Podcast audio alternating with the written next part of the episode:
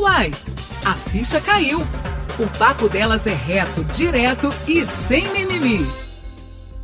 Bem-vindas e bem-vindos! Eu sou Brenda Lara e é um prazer ter você comigo. Você já parou para pensar em como você identifica e expressa as próprias emoções? A capacidade de uma pessoa gerenciar os sentimentos de forma que eles sejam demonstrados de maneira eficaz e apropriada tem um nome composto: inteligência emocional. Mas por que devo controlar minhas emoções? Você pode estar se perguntando, porque isso é essencial para o desenvolvimento da sua inteligência e parte de uma série de competências e habilidades que vão te proporcionar melhores desempenhos. Para entendermos essa complexa rede de sentimentos e como ela pode interferir positiva ou negativamente na nossa vida, neste episódio A Mente Mente, eu converso com a psicóloga especialista em inteligência emocional, Fabrícia Gomes. Mas é melhor ela mesma mesma se apresentar.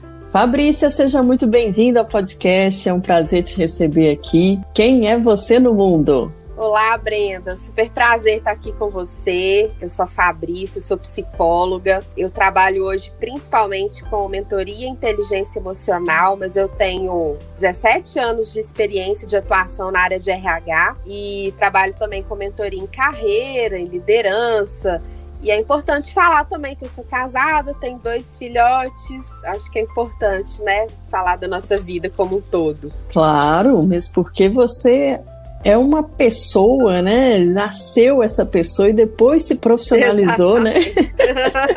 a gente quer saber quem é a mulher por trás da Fabrícia também, né?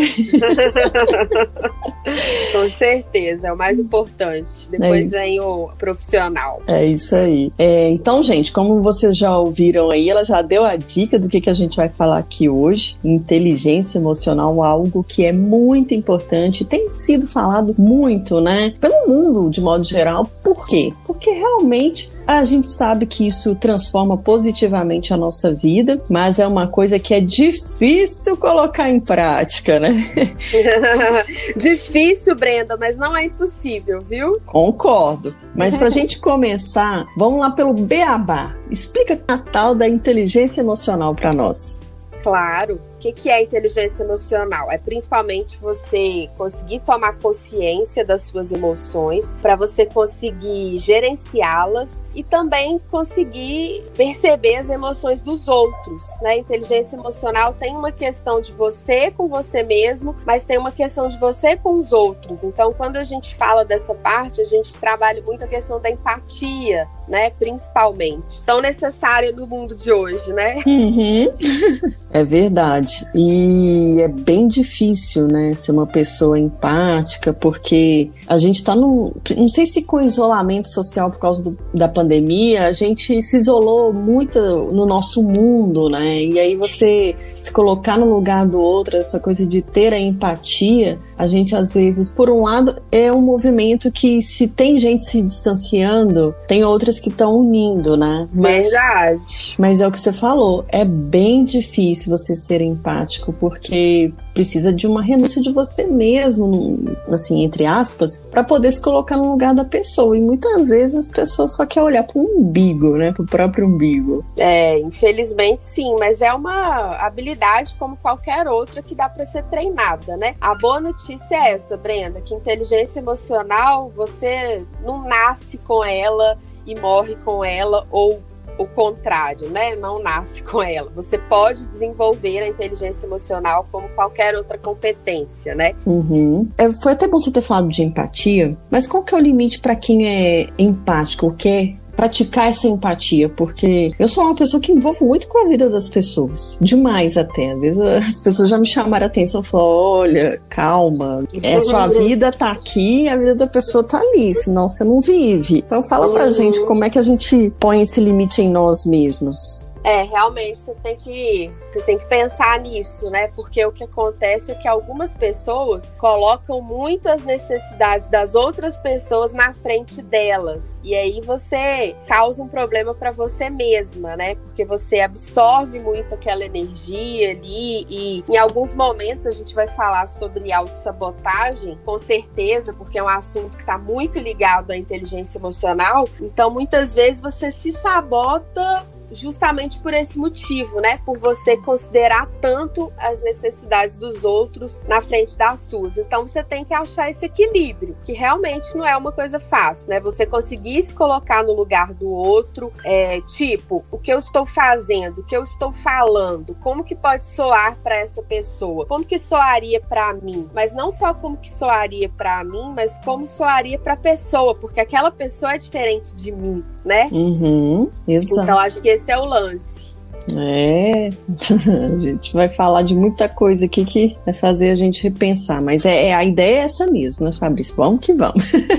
Vamos que vamos. Então, mas como é que a gente pode trabalhar nossos pensamentos limitantes, né? Aquilo que coloca aquela cerquinha na gente e acaba às vezes tendo um efeito negativo na nossa vida. Como é que a gente uhum. lida com isso? Então, acho que é importante a gente falar primeiro o que, que é isso, né? Uhum. Quando a gente revisita a nossa história de vida, a gente consegue encontrar as raízes do que a gente chama de programas emocionais, que são essas crenças limitantes, né? E tem muito a ver com os sabotadores também, que eu falei aqui agora. Uhum. E aí tem muito a ver, Brenda, com aquelas frases que você ouvia quando você era criança, sabe? Que, uhum. que a sua uhum. mãe e seu pai falavam, tipo, dinheiro não traz felicidade, nenhum homem presta, a vida é muito difícil. E aí, porque tudo começa de uma comunicação. Né? Então, o nosso cérebro ele aprende por duas vias: por forte impacto emocional, que pode ser algum trauma que você sofre durante a vida, e por repetição, né? Que tem a ver com essas frases e também o padrão familiar que a gente está inserido. Né? Uhum. E esses, essas crenças elas são formadas até mais ou menos os sete anos de idade. Então o que que acontece? Essa comunicação vai gerar um pensamento, que nesse caso aí a gente está falando de uma crença, que vai gerar as emoções, que vai gerar o comportamento. Então, às vezes, quando a pessoa chega para mim assim, ah, Fabrício, eu sou uma pessoa que procrastina demais, eu quero melhorar isso. Então, ela descreve primeiro o comportamento. Só que aí eu faço o caminho inverso para tentar achar qual que é a emoção, qual que é o pensamento que bloqueia para fazer com que ela se sabote, né? Então, só hum. para citar um exemplo para você entender melhor. Eu tive uma cliente que ela queria muito ser referência na área dela ela tinha, ela tem ainda duas profissões, ela é funcionária pública e tem uma outra profissão, né, uma outra atividade. E aí ela falava, olha, essa segunda atividade, eu quero muito me tornar referência nisso, mas parece que eu enrolo o dia inteiro e não estudo, não atendo as clientes do jeito que eu tenho que atender. E aí voltando lá na história de vida dela, a gente viu que ela foi criada numa família muito certinha, muito tradicional. Então ela fala assim: "Ah, eu acho que eu fui criada para ser perfeita", sabe? Hum. E aí o programa emocional que ela criou, a crença que ela criou é que ela precisava ser perfeita. Então é uma pessoa que tinha medo de falar em público pelo julgamento do outro, né? Porque uhum. quando você tá exposta ali, você tá exposta ao julgamento do outro. E por essas questões, né, ligadas à perfeição. Então, quando a gente mergulhou na crença dela, a gente viu que a crença dela era a seguinte: se não for para fazer perfeito, eu nem começo. Hum. Então você imagina, Brenda, isso aí fica como se fosse uma lei na cabeça da pessoa. Verdade. E aí, qual que é a emoção que isso gera? Normalmente é uma emoção de medo, e aí o comportamento dela é que ela vai procrastinar, porque às vezes ela tem meia hora, 40 minutos ali no dia ao invés dela se dedicar para fazer alguma coisa para chegar naquele objetivo dela, ela vai fazer outras coisas que não tem nada a ver. E muitas, na grande maioria das vezes, é isso que bloqueia as nossas decisões e as nossas ações, mas a gente não tem consciência disso, uhum. né? Porque essas crenças, elas estão no emocional, elas estão no inconsciente. Então, muitas vezes, quando a pessoa descobre uma crença, ela fala assim, gente, mas como que a minha mente criou isso, né? Uhum. Um absurdo. É. Porque a crença ela não é lógica mesmo, né? Exato. Então, quando a gente fala de inteligência emocional, é que a gente precisa trazer isso para consciência, isso para racionalidade, para a gente compreender qual que é a razão daquele comportamento ali que a gente está tendo. E aí, se você muda o pensamento, você consegue mudar comportamento. Hum, entendeu? Olha só. Então, gente, o que a Fabrícia está querendo dizer é que ela tem a chave para abrir esse baú da nossa vida, né? E gente... Eu tenho um caminho para ajudar, ah, né? Então tá bom. Porque a gente realmente, quando reconhece que tem um padrão, né, que a gente herda da nossa família, que é o que você está falando aí, é difícil a gente entender que aquilo é prejudicial, né? É o que você está falando. E só um profissional ajuda a gente chegar né, nessa conclusão, né? Sim, muitas vezes é difícil você chegar a essa conclusão sozinho, né? É um trabalho de autoconhecimento muito forte. Então, esse trabalho que eu faço é um trabalho para você revisitar a sua história de vida e você conseguir ressignificar, né? Dar um olhar uhum. diferente para as questões que aconteceram, para que você tenha um futuro compatível com o que você quer ser, né? Uhum. E essa coisa de, de ressignificar as histórias da nossa vida, ela faz toda a diferença também, né? Porque, primeiro que a mente mente, né? Super! super! E, e, é o que a gente está falando, muitas vezes um, um padrão passado de gerações em gerações não, não dá para gente essa, esse perigo que nós mesmos às vezes corremos de se enganar e achar que aquilo a vida toda foi boa ou porque os nossos pais ensinaram. Na verdade, é uma transferência de conhecimento em cada geração, né? Aí, em algum momento, esse círculo aí tem que se romper para que é, melhore, né? exatamente. né? Tem alguns padrões que são positivos, né? Sim. A gente não carrega só padrões negativos, mas tem o lance da herança emocional. O que, que é isso? São justamente esses padrões, essas crenças que a gente carrega. É, não é só a herança física que a gente carrega dos nossos pais, né? Uhum. E aí você vai ter padrões positivos que você quer repetir, ou você repete, ou você repele completamente, mas a grande maioria das pessoas, as estatísticas dizem que a gente mais repete do que a gente repele, né? Uhum. E você vai ter padrões negativos também que você precisa interromper, porque senão você vai passando aquilo ali com seus filhos,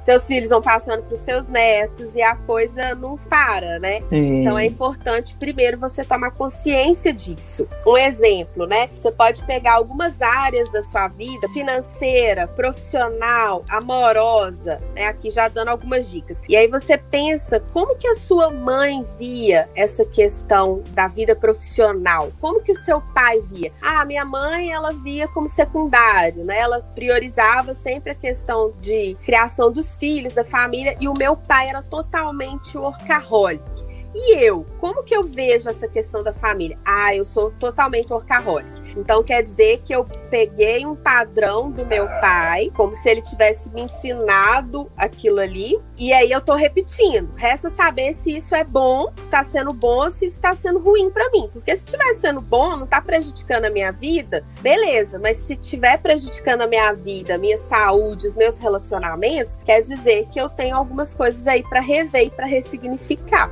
Sim. Olha só. Pois é, uma outra coisa que a gente fala muito, ou então que a gente ouve muito, que é o tal do equilíbrio, né, que a gente tem que buscar na vida. Eu queria que você realmente nos dissesse com toda sinceridade o que significa esse equilíbrio, porque uma balança para estar equilibrada, ela tem que estar tá ali, no meio, né? Isso é bom ou tem hora que a gente tem que desequilibrar essa balança? É, realmente o ideal é isso. Acho que é importante a gente falar um pouco das emoções. Todas as emoções são importantes, sabe, Brenda? A gente uhum. tem algumas emoções que as pessoas acham que são negativas, por exemplo, a raiva, a tristeza, Sim. mas elas são emoções totalmente importantes também. Você pode ver naquele filme lá, o Divertidamente. Sim. É. Que, que, fala muito das emoções, e você pode ver que ali não tem um, um vilão da história. É. Todos eles são importantes, inclusive a, a, tristeza no final ali, ela tem um papel muito preponderante, porque a tristeza é uma emoção que cura, né? Você precisa sentir ali é, o seu luto, a tristeza, para depois você fechar um ciclo e abrir outros. É verdade. Né? Então, por exemplo, vamos supor que você separa do seu marido e aí semana que vem você já tá indo para Gandaia. Passou o lockdown.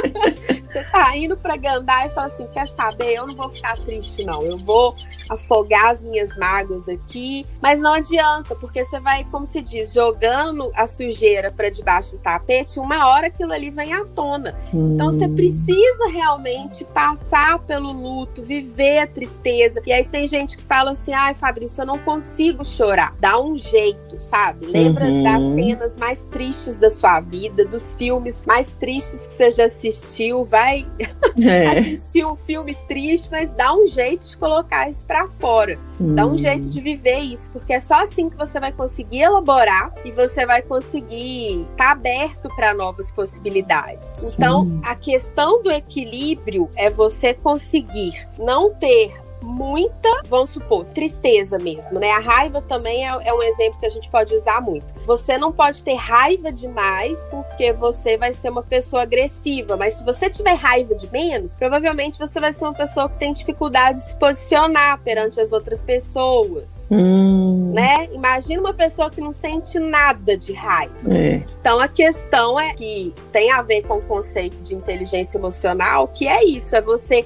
se conhecer, você sair do piloto automático, porque a gente vive no piloto automático com essa vida corrida que a gente vive, você começar a se observar por que, que você faz as coisas que você faz por que, que você fala o que você fala? Que a inteligência emocional tem a ver com tudo que a gente faz e com tudo que a gente fala. É né? verdade. E a partir disso, você descobrir quais são os seus gatilhos para você conseguir controlar os seus comportamentos. E na grande maioria das vezes, esses gatilhos estão carregados de crenças, né? A gente pode falar mais um pouco disso, para que, à medida que você tem essa autoconsciência, você consiga autogerenciar, né? Se autogerenciar e buscar esse equilíbrio que você precisa buscar. É importante você falar isso, que você me fez lembrar quando a minha avó morreu. Ela foi a primeira que eu perdi, sabe? Sua avó? É, assim, de mais próximo, né, na família, assim, já tinha perdido outras pessoas muito queridas, mas não tinha, tinha noção do que, que era perder uma pessoa muito próxima a mim. E eu lembro que eu fui no hospital e eles falaram, ah, você tem certeza que você quer ver ela assim, tal? Aí eu falei, quero, quero ir lá ver. Antes não tivesse ido, porque são as imagens que ficam por último, né, quando você passa a vida inteira sua, que você sente saudades, Uhum. A última imagem que fica é aquela, hospital, morte. Aí eu não esqueço disso que a, a, minha madrinha falou assim: ah, deixa ela ir. Tem gente que precisa ir para poder se sentir melhor. Tem gente que prefere não ir. Aí eu fiquei com aquilo na cabeça, sabe? Aí eu falei: é mesmo, né? Sabe, é uma coisa que a gente às vezes tem que comprovar, né, para nós. Eu não sei como é que funciona isso, mas era um, é, foi, foi uma frase que ficou na minha cabeça. Por que, que pessoas escolhem ver a situação, por mais difícil que ela seja, tem gente que prefere evitar mesmo. Tipo, não. Uhum. É muito louco isso. E uma outra, é. uma outra coisa também que eu tô falando de emoção, que eu já fui chamada a atenção muitas vezes, assim, é porque eu começo a rir de nervoso. Você já deve ter ouvido falar isso. com certeza. Eu já passei situação com meu marido, assim, de, meu, de atolar o carro num, numa areia, numa praia, que eu comecei a rir, e ele falou: Você tá rindo? Era pra você estar tá chorando, como é que nós vamos tirar a escada aqui? Que eu não parava. Melhor rir do que chorar. Mas eu não parava de vai rir de nervoso. Isso é uma coisa que você tá falando de emoção aí que vem na minha cabeça. E eu sei que tem outras pessoas que, por exemplo, vai num velório e começa a rir, mas tá rindo de nervoso. O que, que é isso, uhum. Fabrício? Uhum. É, cada um lida com as emoções de uma forma diferente, né? É. As reações são muito diferentes. Nesse caso aí, é melhor você rir do que chorar, porque à medida que você desespera, né, você não vai conseguir resolver o problema. Então... Mas a gente é mal interpretado pra gente estar tá rindo da pessoa, da situação. Tipo assim, você tá achando engraçado isso? Não tem, não tem graça, sabe? É, rir em velório realmente é complicado, né? Mas é a, é a, forma da pessoa lidar com aquilo ali, porque o cérebro dela tá fugindo da dor, hum. né? Muitas pessoas querem fugir da dor o tempo inteiro, não querem lidar com a dor, né? Entendi. né? E é importante você se permitir sentir a emoção, né? Se permitir sentir a tristeza, a raiva, o medo, para depois você aprender a lidar com ela. Não adianta você engolir, você deixar pra. Ah, não vou sentir isso não, deixa pra lá. E aí, igual eu falei, você vai jogando a sujeira para debaixo do tapete e depois ela volta da pior forma possível, porque você vai acumulando as emoções. É. E aí, às vezes você tá conversando com a pessoa, você fala um negócio desse tamanho, a pessoa explode, você fala, gente, mas eu não falei nada pra é. ela ficar desse jeito, né? Verdade. Mas por quê? Porque não foi aquilo que você falou. É porque a raiva às vezes já estava acumulada, né? A emoção estava acumulada e, e aquilo ali foi a gota d'água. Só foi a gota d'água. É verdade. Né? Nossa, falou tudo. Isso acontece demais, né? Se a gente não sabe lidar realmente. Ah, a pessoa tá estourando à toa. E não é. E outra, segurar sentimento acaba trazendo uma doença física, né? Como já foi Sim. comprovado isso. Então. Com certeza. Ai, ai. Pois é. E aí, como é que a gente, depois que toma consciência, é, por exemplo, dessa herança que a gente herdou, é, como é que a gente pode criar os nossos filhos de uma maneira positiva, sem esconder a realidade? Né? Assim, ou seja, não colocar cercas, né? Mas mostrar para nossos filhos é, quais são essas crenças que podem fortalecer ele durante a vida. Como é que a gente faz uhum. isso? Primeira coisa, a gente está falando aí dessas emoções, é importante você demonstrar que você sente emoção hum. pro seu filho. Porque às vezes você fala assim, ah, eu vou chorar escondido, porque eu não quero que meu filho me veja chorando. Não, ele tem que ver que você sente aquilo ali também. Hum. Qual que é o problema de você sentir emoção? E a gente tem uma tendência de invalidar muitas vezes as emoções, os sentimentos dos nossos filhos, né? Nossa, você tá chorando por causa disso? Porque às vezes quebrou um brinquedo. Mas às vezes aquele brinquedo, para ele, tem uma importância muito forte. É verdade. Pra mim pode não ter, mas para ele tem. Foi o que eu disse. Tudo vem de uma comunicação. Hum. Você tem que ter muito cuidado com as coisas que você fala. Por exemplo, rotular os seus filhos. Não rotule, né? Não fale assim, fulano, você é desse jeito, hum. né? Nossa, menino, você é muito chato eu às vezes tomo cuidado para falar assim: você está chato hoje, o que está acontecendo? Hum, que dica né? boa. Porque, porque se você fala para ele que ele é daquele jeito, ele vai começar a se comportar daquele jeito, não tenha dúvidas. Nossa. E ele vai, ou ele vai continuar se comportando daquele jeito. E ele vai crescer tendo certeza que ele é chato. Uhum, é, mas... Porque ele é inconveniente. É porque né? parte tudo da casa da gente, né? Começa tudo aqui, com o pai e com a mãe, né? Exatamente. Então a gente tem que ter um cuidado danado. Isso aí, gente, não é para gerar culpa em ninguém, é pra, pra gente despertar para isso, pra gente se observar. Né? O que, que a gente tá falando pros nossos filhos? Eu tenho um caso de uma cliente minha que a mãe dela comparava ela com a irmã dela o tempo inteiro. Nossa, isso é horrível. Ah, ah, eu queria que você fosse igual a sua irmã. Nossa. A pessoa cresceu com aquele sentimento de ter que agradar o tempo inteiro. E, e, aquela coisa de se comparar com o outro a vida inteira. Isso causa, inclusive, muitas vezes problemas de autoestima. Uhum. Não, e ter que ser uma pessoa que ela não é, né? É, ela vai, ela vai crescer com aquela questão de sempre ter que se comparar e ser melhor do que os outros, e ter que ser perfeita, ter que ser certinha o tempo inteiro. E a gente sabe que na realidade não é assim. Ninguém é perfeito, né? uhum. né? Uhum. Então eu acho que a pessoa que tem essas crenças ligadas à perfeição, a pessoa sofre muito.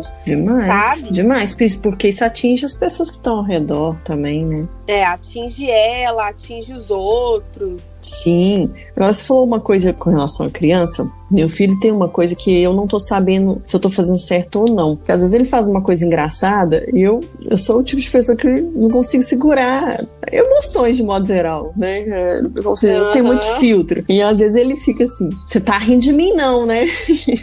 Aí, às vezes eu tô vendo a televisão, não, tô rindo do filme. Aí eu não sei, às vezes eu falo com ele, ai, tô rindo, porque você tá muito engraçado, mas eu não sei se, se eu posso falar com ele que eu tô rindo dele. Porque quando ele pergunta isso, é uma pergunta do tipo, eu não tô fazendo papel de bobo pra você, né? Uhum. É, tá claro que ele tá querendo dizer isso pra mim, mas eu, eu não sei se como reagir com ele, sabe?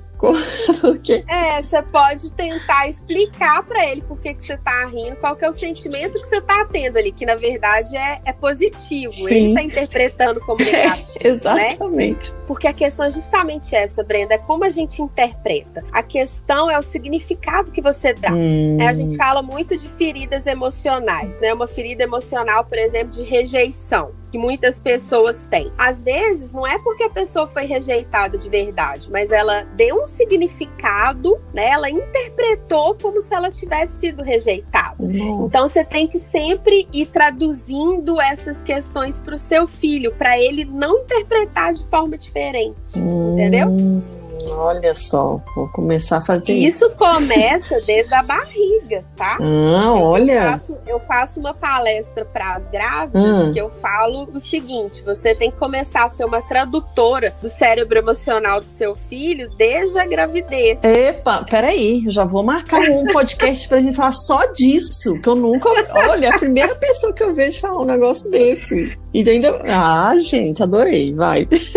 É, porque desde quando o bebê tá na sua barriga, ele já tá sentindo é. o que você tá passando para ele. Isso é verdade. Né? É comprovado cientificamente que as mães que têm uma gravidez mais agitada, elas têm uma tendência de ter filhos mais agitados, por exemplo. Então você já vai passando as emoções ali para o bebê desde quando ele está na barriga. Então a gente fala o seguinte, que você precisa ser um tradutor para o cérebro emocional. Muitas vezes a gente passa por uma tristeza durante a gravidez, ou a gente está uhum. com raiva, né? Às vezes você toma raiva do marido, você toma raiva de outras pessoas.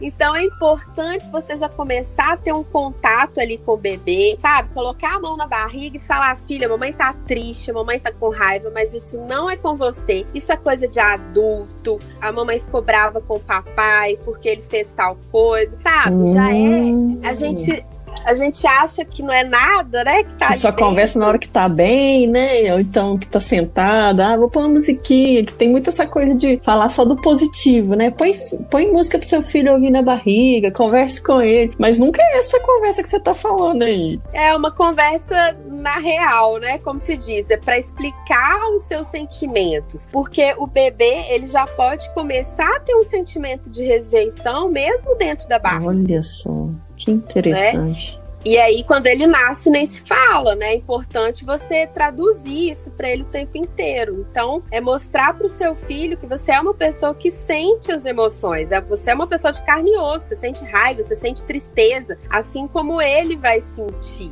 Uhum. Né? E tudo bem, tudo bem sentir isso. É, não, mas você falou uma coisa que eu vi assim, por exemplo, meu filho tem medo do escuro, igual eu tenho.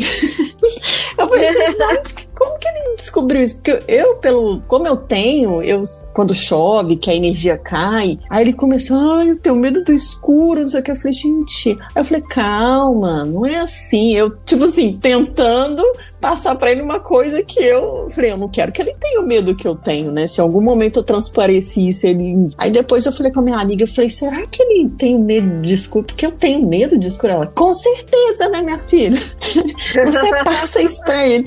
Aí outro dia ele, o nariz dele sangrou. Aí ele, ai, tá sangrando meu nariz. E eu tenho pavor de sangue também. Aí eu falei, gente, não é possível que esse menino puxou de mim. Aí é o que você tá falando, né? Que a gente, de alguma forma, passa essa emoção e, caramba, a mãe tem um papel muito importante mesmo. Muito, muito. E quando a gente cria uma crença no filho, né? Não é de propósito, né, não, né, Brenda? Jamais. É, isso é totalmente inconsciente. É. Totalmente totalmente inconsciente. Essa mãe que eu citei, o caso aí da minha cliente, uhum. ela não fazia isso pra ferrar com a vida da filha dela. Uhum. Né? Então eu fico lembrando eu sou do interior, né? E aí, quando eu fui, eu mudei para Belo Horizonte com 18 anos, eu tinha 20 e poucos anos, comecei a fazer exame para tirar carteira e tal. E eu lembro que a minha mãe falava assim: ah, você não vai dar conta, porque, nossa, nossa Belo Horizonte, aquele trânsito horrível, é, você é do interior. Só que ela falava isso, era para me proteger no final da. É... Não era só que o que, que aconteceu. Foi difícil, porque eu criei aquilo ali como se fosse uma verdade na minha cabeça e eu demorei demais para tirar é carteira, mesmo? sabe? Olha só. Foi depois de, do quinto exame, assim. Uhum. mesmo assim, porque não, Deus ajudou, viu? Porque senão. Mas não, não foi de propósito que ela fez isso isso, né? É. Porque realmente ela queria me proteger. Então, o que a mãe faz, muitas vezes é para proteger, mas você precisa ficar muito atenta a essas coisas que você fala com seu filho, porque isso daí pode atrapalhar mesmo, né? Esse exemplo meu aí, né? Sim. É um exemplo. E eu já era adulta, tá? É, mas. Eu já, já tinha 20 e poucos anos. É, mas né? você falou tudo, sabe por quê? É, primeiro que é esse sentido de, de apoiar, na verdade. Ó, se der errado, não preocupa não, né? É mais ou menos nesse sentido. É, mas só que a gente tem outra forma de falar isso para incentivar a pessoa, para dar segurança, porque a gente vê nos pais da gente uma referência muito grande, né? Sim. Isso se ele fala, pô, se meu pai e minha mãe tá falando isso comigo, realmente, eu às vezes eu acho que o cérebro da gente trabalha assim, ah, se não der certo, tranquilo, minha mãe já me avisou mesmo, né? Tipo assim, a gente cria essas É. coisas na cabeça. Mas é isso mesmo, é isso mesmo. E você também se torna o que você pensa sobre você, né? Se você tem uma crença de que você não é capaz de fazer alguma coisa, é como se você estivesse falando pro seu cérebro assim, olha, não tem que fazer não, tá? é, você, isso aí eu te falo com toda segurança. Você é resultado daquilo que você pensa sobre você. Nossa, mãe de Deus, mas a gente tem que treinar isso mesmo, porque eu vou te falar, a gente tem muito altos e baixos, né, Fabrício, durante a vida. E Sim. hoje você tá bem, você vai vencer o mundo, vai não sei o quê. Aí no outro dia você fala, ai, não quero nem sair da cama. Mas tudo bem o dia que você não estiver bem, né? Ninguém consegue ser aquela fortaleza É. o tempo inteiro. E aquela pessoa que você acha que consegue, por exemplo, humoristas. Você já viu vários casos de humoristas que suicidaram? Sim. Porque, né, por exemplo, o Robbie Williams, Aham. né, que era o Pat Adams, ele tinha uma depressão profunda, só que ninguém sabia, Hum. porque ele escondia aquilo ali. Verdade. Então tem muitas pessoas que parecem ser muito felizes. Nossa, aquela pessoa ali nada é, Atinge? Ah, atrapalha, nada atinge ela. Só que no fundo ali você não sabe o que a pessoa vive, é, É. ela com ela mesma, Pode né? estar querendo passar uma outra imagem, né? Eu conheço muita gente que eu vejo assim, gente, não é possível que essa pessoa é positiva desse jeito. Não é possível. Ah, mas é, é o que você falou. Às vezes eu vejo que a pessoa tá se escondendo. Quando você tenta Sim. adentrar a vida dela, no sentido assim, de fazer algumas perguntas básicas, a pessoa, ela, nossa, parece que dá até um passo pra trás pra não ter que falar. Tem dificuldade de falar, Sim. sabe? É, e ela esconde porque ela não, às vezes não, não, não- não consegue lidar com aquela É. dor. Ela quer fugir da dor, né? Então a gente tem um, falando um pouco aqui de sabotador. Sa- os sabotadores são pensamentos que nos atrapalham.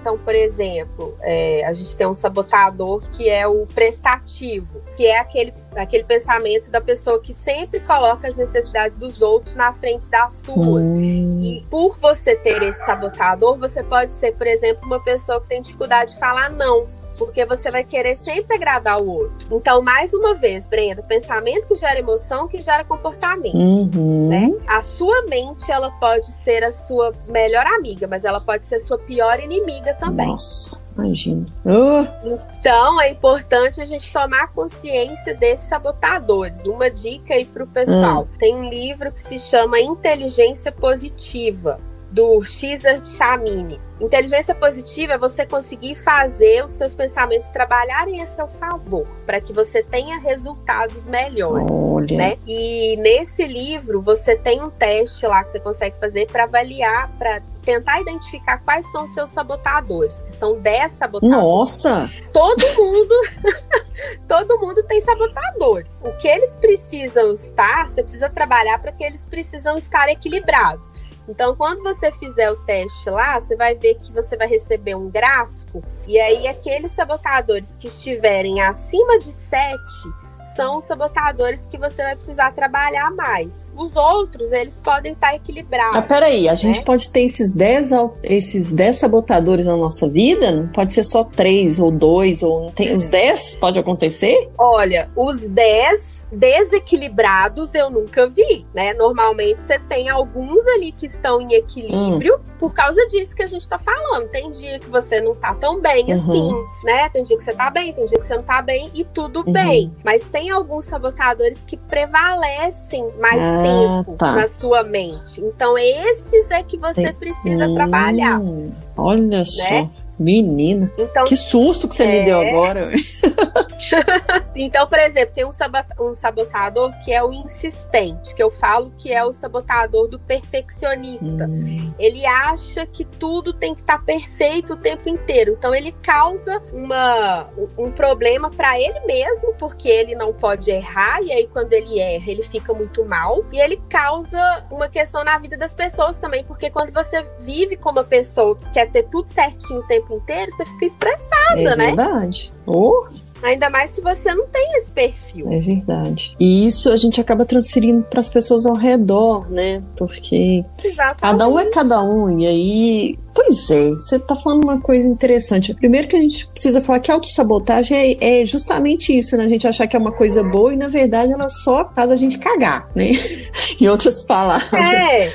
A autossabotagem é quando, por exemplo, você sabe quando você tá vivenciando alguma coisa, você fala, nossa, gente, tá tudo bem. Aí de repente acontece alguma coisa que você fala, gente, não é possível, não podia ter acontecido isso, tava indo tudo tão bem. Às vezes você vivenciou alguma questão negativa porque você se sabotou. Uhum. E, e, foi seu pensamento que fez uhum. isso. Foi a sua mente que fez isso. A nossa mente, pensa na sua mente, Brenda, como se ela fosse uma mãe super protetora, tá? A sua mente, ela não quer gastar energia e ela não quer que você saia da zona de conforto. Então, por isso que a gente tem que trabalhar autoconhecimento, a gente tem que conhecer as nossas crenças, porque a gente, a gente é que tem que lutar contra isso. Se você depender de, de um negócio biológico ali, Sim. fisiológico, sabe? Você só vai puxar para trás. É verdade.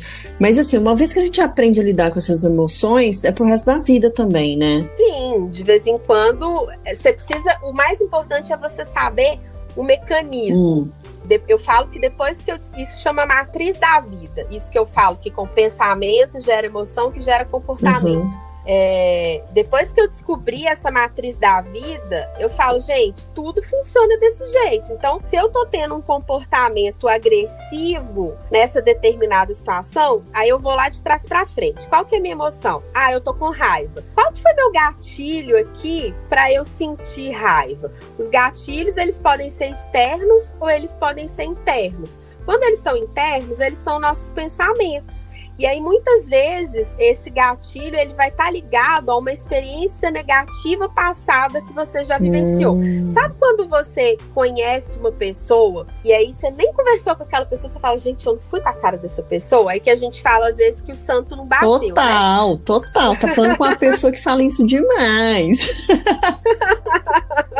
Mas às vezes é porque aquela pessoa tem um jeito parecido, é, ou ela se parece, ou ela lembra alguma coisa, de alguma experiência negativa com alguma outra pessoa que você já viveu no passado, tá? Sim. Agora, aí que tá. Mas é, é porque a gente, de alguma forma, identifica esse tipo de comportamento em outras pessoas ou porque o nosso cérebro faz pensar que aquela pessoa vai agir como outra pessoa que já agiu igual? Na verdade, é porque o seu cérebro volta lá atrás, ele pega uma memória, né? Ele traz uma memória uhum. de alguma experiência negativa que você já vivenciou e às vezes aquela pessoa tem alguma coisa que te lembrou dessa situação, sabe? sim. Isso isso pode ser um déjà vu, né? Pode, é, pode ser um cheiro, pode ser um alguma coisa que vai aguçar a memória mesmo. Hum.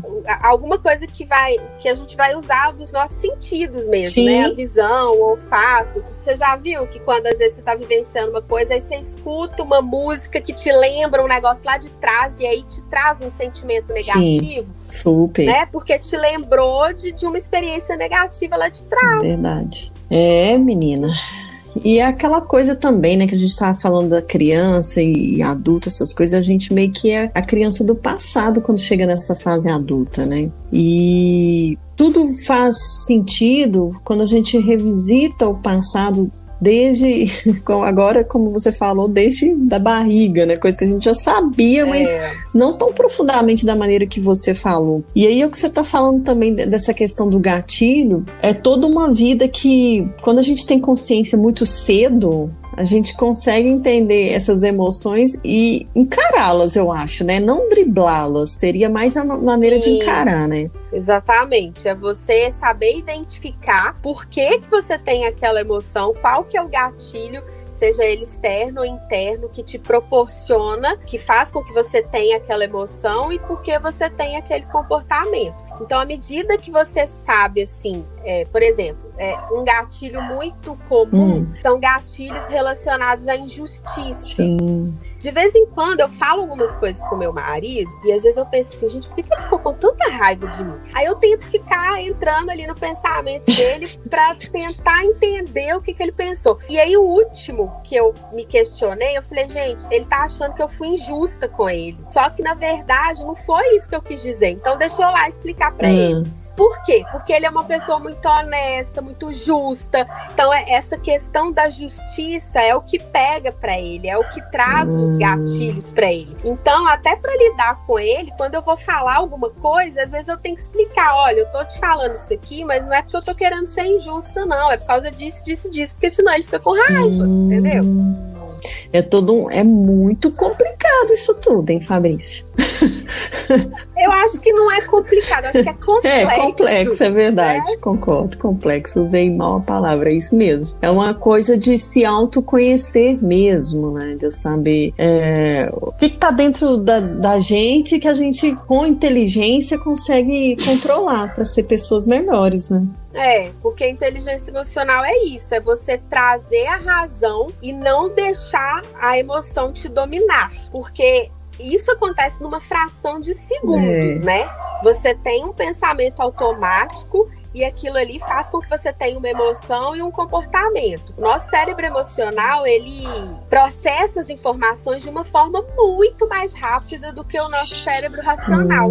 Tanto é que você pode perceber que as pessoas que são muito racionais, às vezes elas pensam, elas planejam muito, mas elas têm dificuldade de partir para ação, porque ela fica pensando, pensando, e o que te faz agir é a emoção. Hum, olha só. Né? Agora, a pessoa que é muito emocional, ela às vezes é muito impulsiva, porque naquele momento ali ela não consegue trazer a razão. E se você conhece o seu gatilho, que é o pensamento que tá te fazendo ter aquela emoção e aquele comportamento, você consegue controlar seus comportamentos diante das emoções, porque na verdade você não consegue controlar a sua emoção. A emoção ela vai continuar lá, você vai continuar sentindo raiva, tristeza, medo. O que vai acontecendo é que à medida que você vai se trabalhando, aquilo ali a te atingir de uma forma mais leve, sabe? Hum. Ela começa a te atingir menos. Olha, bacana. Como é que a gente consegue ser, por exemplo, no trabalho, pessoas equilibradas, onde a competição é muito grande, ou seja, como é que a gente mantém essa, esse equilíbrio, né? Onde a gente é muito testado, inclusive, né?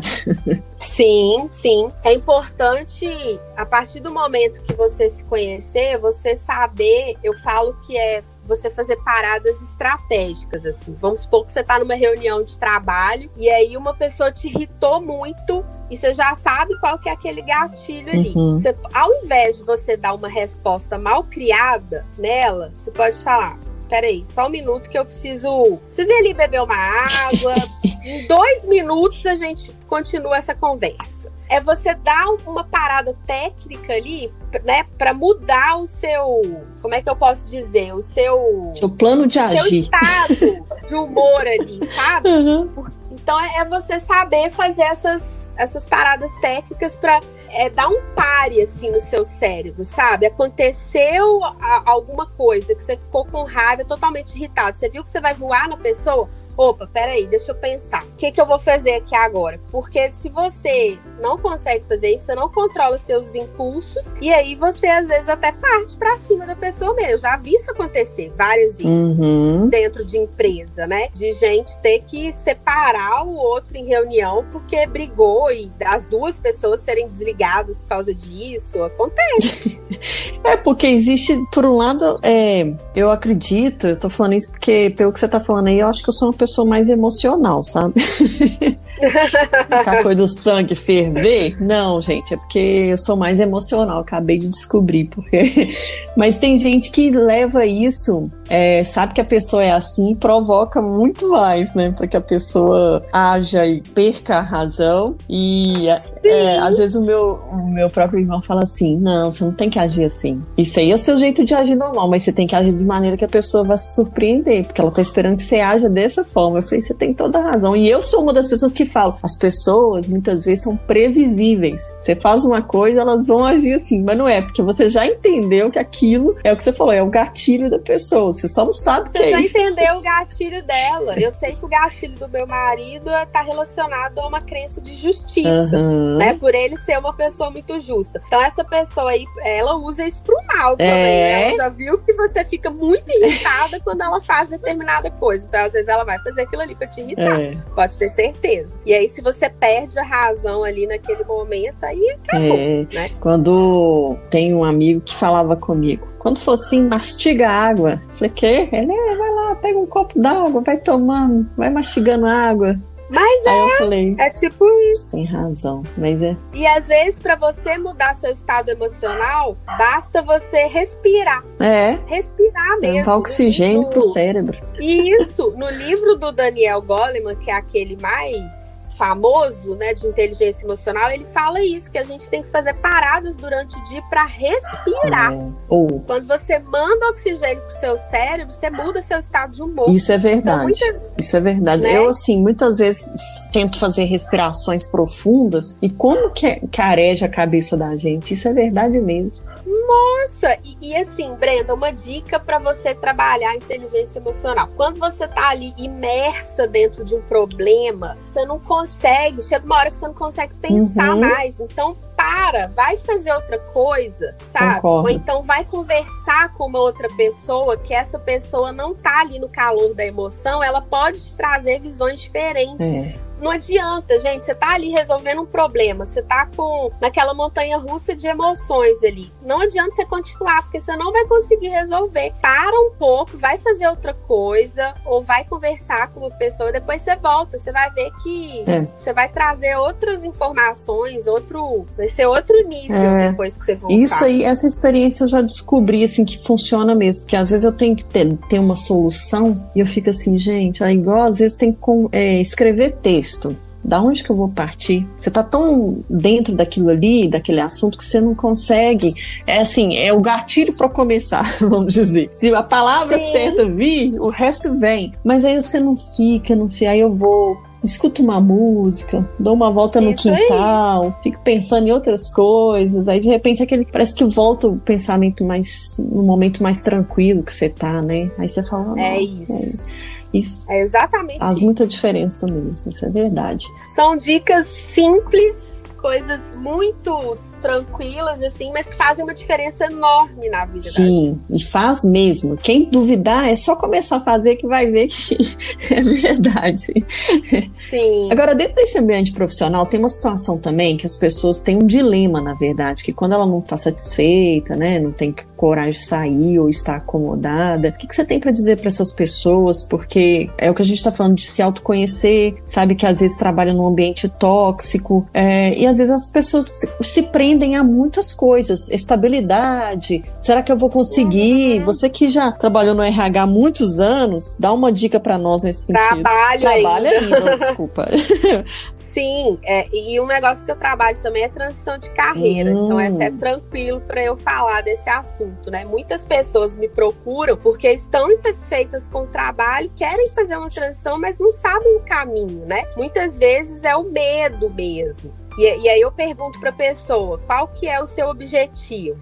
Ah, sei lá, daqui dois anos eu quero fazer uma transição de carreira para empreendedorismo. Aí tem uma pergunta que eu sempre faço para tentar achar a crença da pessoa, que é assim: o que, que você vai perder? O que, que vai acontecer de ruim quando você chegar nesse objetivo? Aí a pessoa fala assim: ah, não vai acontecer nada de ruim, porque eu quero isso. Hum, Vai, vai acontecer sim, porque tudo na vida tem dois lados. Você sempre ganha, mas você sempre perde por outro. é, E aí ela pode falar assim: ah, eu vou perder a minha estabilidade financeira. O seu cérebro, voltando mais uma vez, a sua mente, ela não quer perder. Ela É. não quer te tirar da zona de conforto. Então, no fundinho, a sua mente tá te falando assim, ó, não faz nada para fazer sua transição de carreira não, porque você vai perder sua estabilidade, tá? E aí a pessoa não faz, ela vai procrastinando. Só que se você toma consciência disso, beleza, você tá me falando que a estabilidade financeira é importante para você. Então, o que que eu tenho que começar a fazer hoje, dois anos antes, para minimizar isso depois que eu quiser fazer minha transição.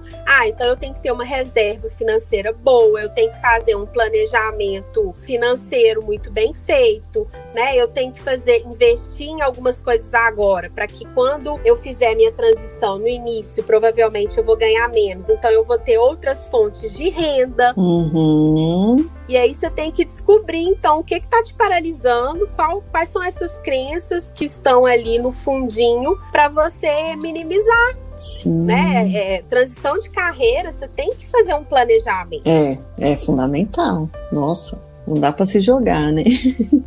não dá para se jogar. E muitas vezes você vai fazer aos poucos mesmo, né? É. Verdade. Agora, voltando um pouquinho sobre essa questão de, de emoções, e eu confesso para você que, como eu já te falei, eu sou uma pessoa muito sincera e eu vejo hoje que a sociedade, mas não é aquela sincera sem noção, não, tá?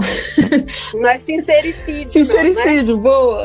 Não, não, não, é não. É, porque às vezes, assim, por um lado, tem pessoas que não gostam, tipo, acha que a sinceridade é algo ofensivo, que você tá sendo dura com a pessoa, mas por outro lado, eu tenho pessoas que vem para mim e fala desse jeito. Ah, eu preferi conversar isso com você porque eu sei que você é sincera. Você vai falar o que você realmente pensa. E aí, às vezes, a pessoa que é sincera como eu não consegue, fica meio perdida nisso, né? Porque às vezes eu me recolho, porque eu sei que determinadas pessoas não vão. E eu não sou o tipo de pessoa que sai dando palpite na vida. É só quando a pessoa realmente tá numa conversa com mais pessoas. E aí? Quando a pessoa te pede. É, né? exato. E eu, é. eu, por outro lado, talvez esse seja, sei lá, alguma coisa minha aí. Agora eu já nem sei se é gatilho, se é sabotador.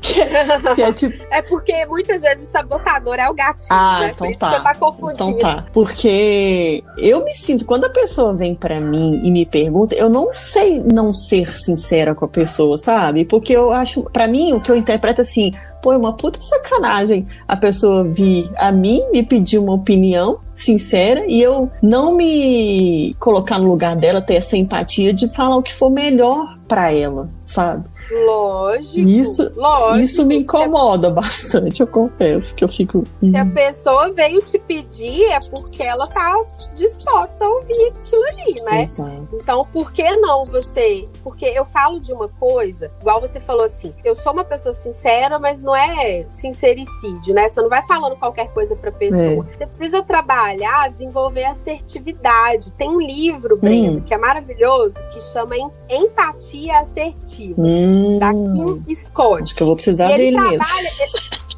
é, ele trabalha exatamente isso que você está falando. Porque tem pessoas que às vezes vão te dar um feedback e às vezes ela sabe que tem alguma coisa errada ali, mas ela não te fala. É. Porque ela, às vezes, por medo de te desagradar, às vezes ela não te fala. E aquilo ali não, não é assertivo para você. É. Né? Então ele fala de formas que você pode fazer isso para você de fato ter essa empatia assertiva, que é você trazer os pontos que de fato vão contribuir para a pessoa, para ela se desenvolver. Isso cabe tanto para a vida profissional, por exemplo, um líder que quer trabalhar o colaborador, quanto para as nossas relações, né? Hum, Agora, realmente, às vezes a pessoa não, não tá preparada para ouvir certas coisas, né? E aí você tem que saber fazer essa leitura. Aí entra mais uma vez a inteligência emocional, para você saber perceber as emoções das hum. pessoas. Hum, olha só. Né? Quando você tá ali fazendo uma reunião com a sua equipe de trabalho, você não tem que ficar ali só falando, falando. Você tem que ir percebendo as reações emocionais das pessoas para você tentar perceber o ambiente e você adaptar o seu discurso para isso também, uhum. né? Tem gente que vai só olhando lá para apresentação e vai falando, falando e nem presta atenção nas reações das outras pessoas. Né? É verdade. É, e assim, tem muita questão também que a sociedade às vezes parece que ama essa pílula dourada da mentira, né? Que quer a opinião sua, mas para ver se você concorda com ela, só para reforçar o que a pessoa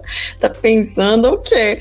Só que comigo isso não funciona, porque é o que eu tô te falando. Né? Aí é onde às vezes as pessoas se afastam de mim, eu acho que eu sou dura demais. Mas assim, à medida que as pessoas vão convivendo, vão vendo que não é isso, sabe? Sim, Mas eu vejo que, que existe muito essa coisa das pessoas quererem pessoas que concordem com elas, simplesmente. É, bem. Muitas vezes sim. O que ajuda também é a gente trabalhar um, questões de comunicação não violenta, porque às vezes está na forma de você é. falar né? Também. Às vezes o problema não é o que você fala, é como você Verdade. fala. E aí a, a, comunicação não violenta te ajuda nisso também. Tem algumas técnicas ali, algumas ferramentas que você pode usar para falar de um jeito que a pessoa vai receber bem, né? É, ou não, né? Porque tem gente que fica assim, não, mas não tô entendendo o que você tá falando. Aí você fala, tá bom, vou falar o preto no branco aqui preto no branco. Porque tem gente que realmente prefere essa abordagem mais direta. É verdade. Né? Não, e, então depende é, do perfil da pessoa. Eu sou essa pessoa, porque eu fico vendo pequenos atos, sei lá, desde uma comida que você come, fica do lado da boca, a pessoa tá conversando e olhando para aquela comida do lado do sua que não fala nada com você, sabe? E eu já sou do tipo assim,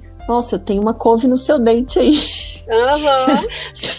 Olha, a empatia assertiva você vai adorar, tá? Ah, eu... é pra você. Oba, demorou. Então já vou pôr na minha listinha aqui. Põe na sua listinha. É, então, eu sei que não existe receita, mas pra gente resumir esse bate-papo nosso aqui, quais dicas você pode dar pra gente ser pessoas mais maduras, equilibradas, potentes, desenvolvidas emocionalmente? Primeira dica que eu sempre dou é trabalhe seu autoconhecimento conhecimento, né? Saia do piloto automático, comece a observar por que, que você faz as coisas que você faz. Depois, eu acho que é observar os seus gatilhos, né? Tenta identificar quais são os seus gatilhos. E lembre-se que muitas vezes esses gatilhos vão ser pensamentos, vão ser crenças, vão ser sabotadores. Uhum. Né? Então, identificar isso, porque a primeira coisa é você tomar consciência.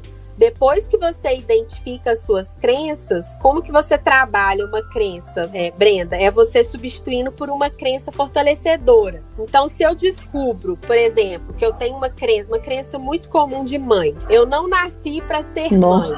É verdade. É, é muito comum, tá? Hum. Qual crença fortalecedora que eu posso colocar no lugar? É claro que assim, eu tô falando de uma forma simples, mas quando a gente faz o trabalho, a mentoria, a gente aprofunda muito mais uhum. nisso, né? Tô falando de uma forma simples aqui para por causa do nosso contexto. Mas é você colocar uma crença fortalecedora no lugar, que é eu sou capaz de ser mãe, eu não preciso ser uma mãe perfeita, mas eu sou totalmente capaz, né? hum. né? Alguma coisa, alguma frase, alguma crença fortalecedora que faça sentido para você. E aí depois disso é trabalhar isso na sua mente. O nosso cérebro ele aprende por repetição. Então é você colocar essa frase em locais da sua casa que você olha todos os dias, sabe? Você repetir isso para sua mente até aquilo ali se tornar automático mesmo. Eu já tive, eu falo que eu sou uma ex-perfeccionista, porque eu já tive uma crença de que eu tinha que ser perfeita.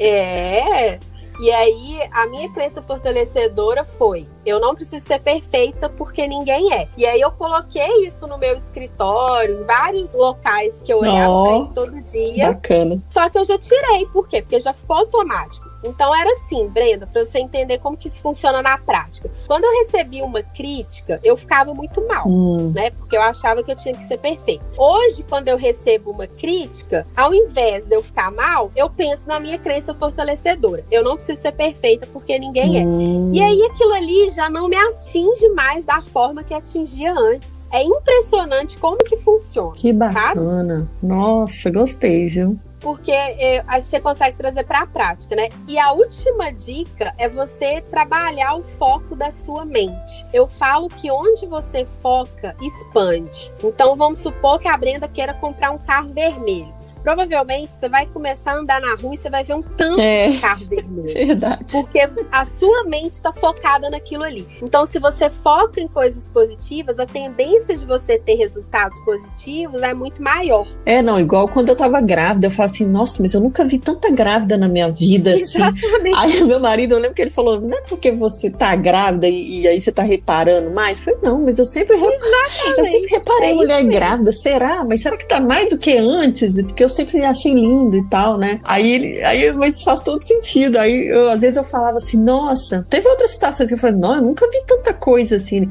Não, é porque você agora tá pensando nisso com mais frequência. Eu, será? Exatamente, sua mente tá focada nisso, né? Eu escrevi um artigo outro dia sobre essa questão da saúde emocional na pandemia. Ah. Tem muito a ver com isso que a gente tá falando, porque se você fica vendo notícia Nossa. ruim o dia inteiro, você foca só no negativo, esquece sua saúde emocional. É verdade. É vai focar em outras coisas, no que, que você pode aproveitar seu tempo livre para fazer, vai pensar no que, que você vai poder fazer de bom quando isso acabar, porque senão. É, não, você falou uma coisa que meu marido fala muito também. Ele meio que um mentor, você tá vendo? Ele não é psicólogo, não, mas. Gostei, seu marido.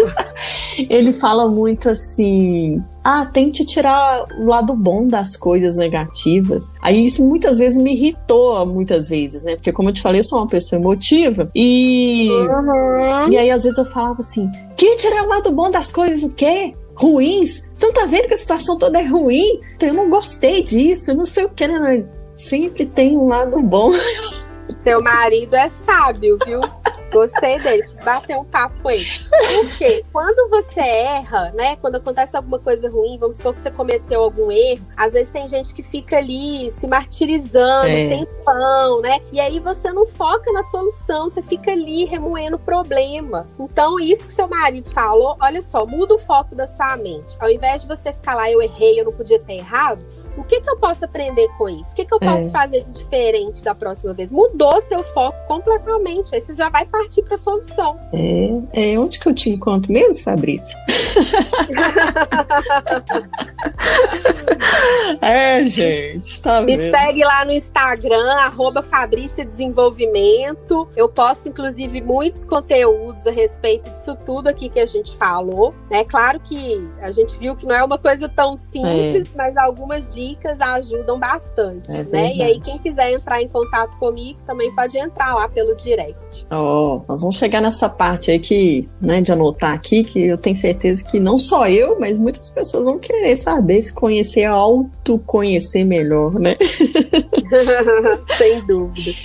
Um livro, uma série, um filme, uma frase, uma fotografia ou um qualquer coisa.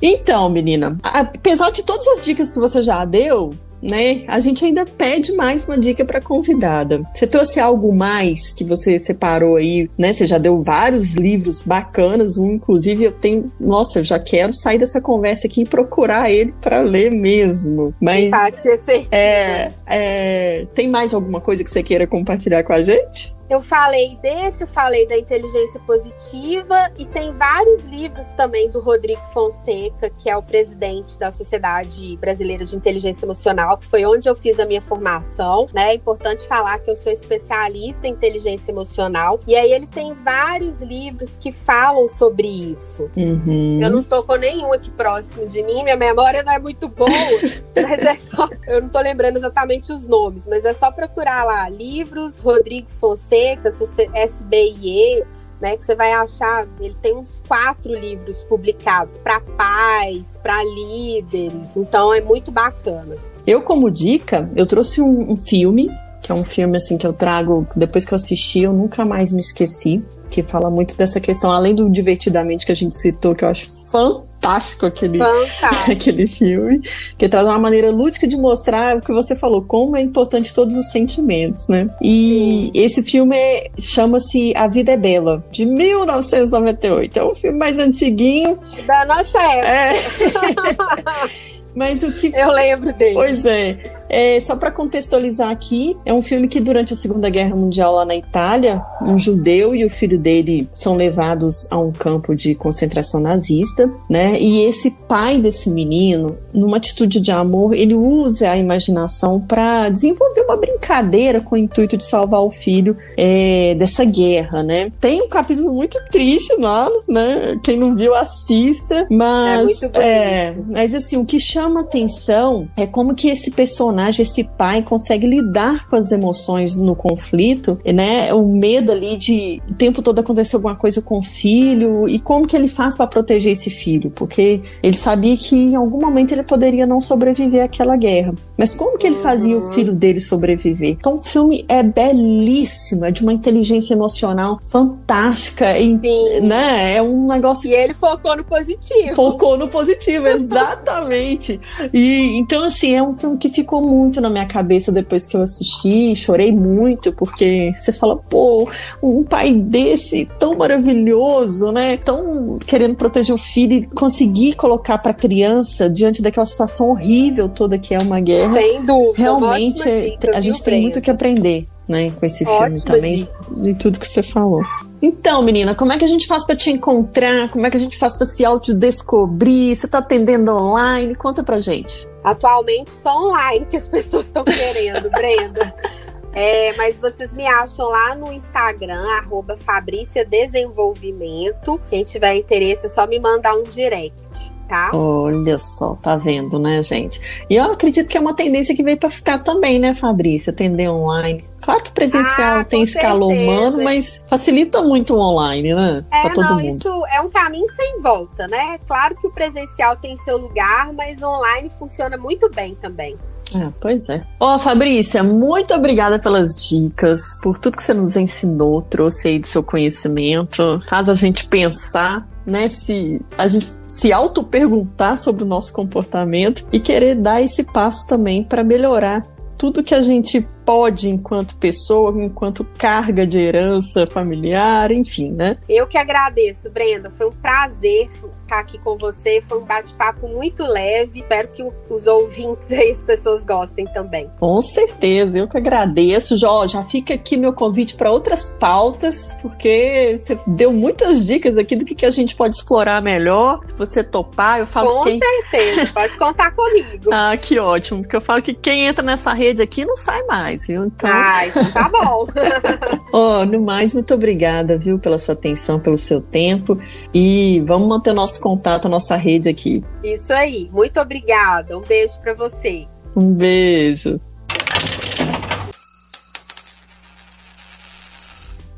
O autoconhecimento ajuda a interpretar as próprias emoções, entender o que elas de fato querem dizer, fazer conexões com outros traços da sua personalidade e, assim, lidar da melhor forma com elas. Se autoconhecer é ter uma visão realista dos próprios pontos fortes e fracos. É preciso perceber que situações tendem a desencadear sentimentos negativos. Quando você detecta os seus gatilhos, você consegue evitar situações estressantes. Este foi mais um podcast Uai, a ficha caiu. Como você já sabe, nosso encontro é toda sexta-feira. Mas durante a semana inteira a gente continua essa prosa no Instagram, no arroba A ficha caiu. Te espero lá. Ah, aproveita para compartilhar esse podcast com alguém que precisa lidar melhor com as emoções. Vamos fortalecer essa rede. Fique à vontade também para sugerir outros temas que você queira ouvir aqui.